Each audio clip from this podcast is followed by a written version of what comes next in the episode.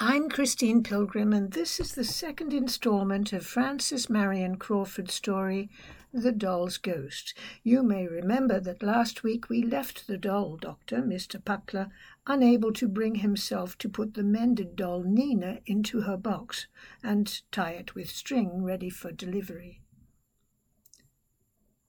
Suddenly, Mr. Puckler's heart was quite full, and he rose abruptly from his seat and turned away. Elsa, he said unsteadily, you must do it for me. I cannot bear to see her go into the box. So he went and stood at the window with his back turned while Elsa did what he had not the heart to do. Is it done? he asked, not turning round.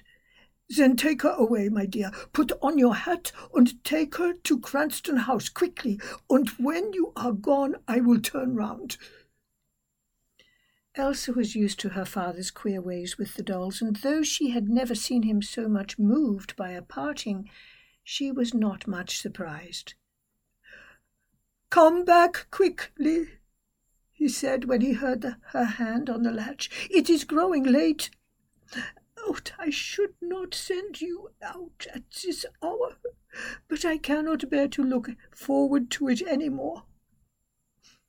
When Elsa was gone, he left the window and sat down in his place before the table again to wait for the child to come back. He touched the place where Nina had lain very gently, and he recalled the softly tinted pink face and the glass eyes and the ringlets of yellow hair, till he could almost see them. The evenings were long, for it was late in the spring, but it began to grow dark soon, and Mr. Puckler wondered why Elsa did not come back. She had been gone an hour and a half, and that was much longer than he had expected, for it was barely half a mile from Belgrave Square to Cranston House. He reflected that the child might have been kept waiting, but as the twilight deepened he grew anxious and walked up and down in the dim workshop, no longer thinking of Nina, but of Elsa, his own living child, whom he loved. An indefinable disquieting sensation came upon him by fine degrees, a chilliness and a faint stirring of his thin hair, joined with a wish to be in any company rather than to be alone much longer. It was the beginning of fear. He told himself in strong German English that he was a foolish old man and he began to feel about for the matches in the dusk. He knew just where they should be, for he always kept them in the same place, close to the little tin box that held bits of sealing wax of various colours for some kinds of mending. But somehow he could not find the matches in the gloom. Something has happened to Elsa, he was sure, and as his fear increased, he felt as though it might be allayed if he could get a light and see what time it was. Then he called himself a foolish old man again, and the sound of his own voice startled him in the dark. He could not find the matches. The window sill was grey still. He might see what time it was if he went close to it, and he could go and get matches out of the cupboard afterwards. He stood back from the table to get out of the way of the chair and began to cross the floor. Something was following him in the dark. There was a small pattering as of tiny feet upon the floorboards. He stopped and listened, and the roots of his hair tingled. It was nothing, and he was a foolish old man. He made two steps more, and he was sure that he heard the little pattering again. He turned his back to the window, leaning against the sash so that the panes began to crack, and he faced the dark. Everything was quite still, and it smelt of paste and cement and wood filings as usual. Is that you, Elsa? He was surprised by the fear in his voice. There was no answer. He held up his watch and tried to make out what time it was by the grey dusk that was not quite darkness. So far as he could see, it was within two or three minutes of ten o'clock. He had been a long time alone. He was shocked and frightened for Elsa out in London so late. And he almost ran across the room to the door. As he fumbled for the latch, he distinctly heard the running of the little feet after him. Mice? he exclaimed feebly. Just as he got the door open, he shut it quickly behind him and felt as though some cold thing had settled on his back and was writhing upon him. The passage was quite dark, but he found his hat and was out in the alley in a moment, breathing more freely, and surprised to find how much light there still was in the open air.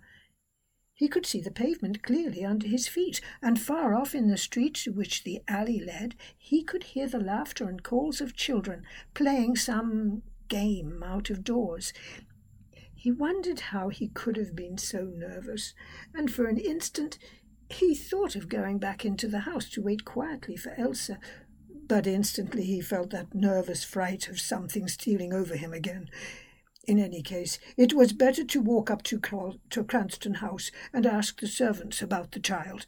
One of the women had perhaps taken a fancy to her, and even now was giving her tea and cake.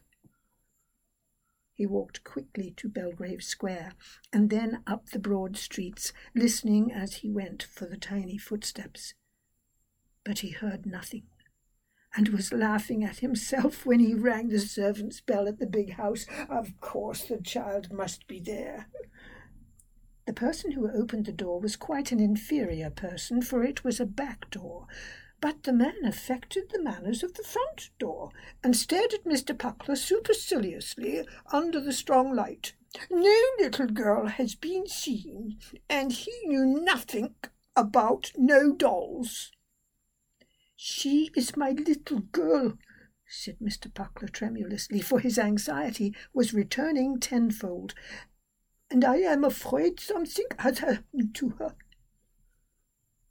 The inferior person said rudely that nothing could have happened to her in this house because she has not been here, which is a jolly good reason why. And Mr. Puckler was obliged to admit, admit that the man ought to know, as it was his business to keep the door and let people in. Mr. Puckler wished to be allowed to speak to the under nurse, who knew him. But the man was ruder than ever, and finally shut the door in Mr. Puckler's face. When the doll doctor was alone in the street, he steadied himself by the railing, for he felt as though he were breaking in two, just as some dolls break in the middle of the backbone. Presently he knew he must be doing something to find Elsa, and that gave him strength. He began to walk as quickly as he could through the streets, following every highway and byway that his little girl might have taken on her errand. He also asked several policemen in vain if they had seen her, and most of them answered him kindly, for they saw that he was a sober man and in his right senses, and some of them had little girls of their own. It was one o'clock in the morning when he went up to his own door again, worn out and hopeless and broken hearted.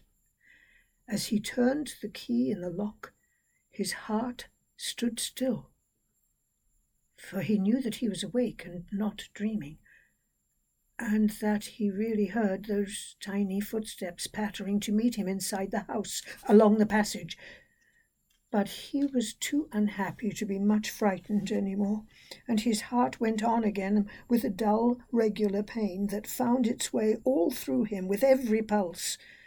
So he went in and hung up his hat in the dark, and found the matches in the cupboard and the candlestick in its place in the corner.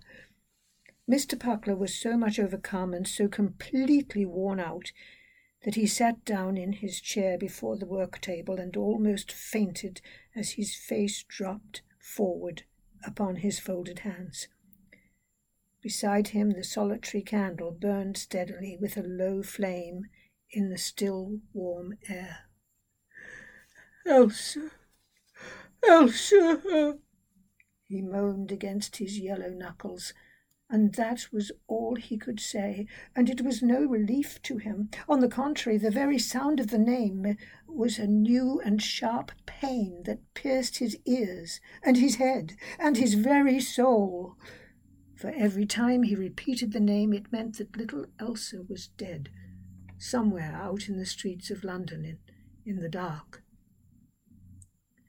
He was so terribly hurt that he did not feel something pulling gently at the skirt of his old coat, so gently that it was like the nibbling of a tiny mouse. He might have thought that it really was a mouse if he had noticed it. And that is the end of the second installment of The Doll's Ghost. I shall read the third and last installment next week. Goodbye for now.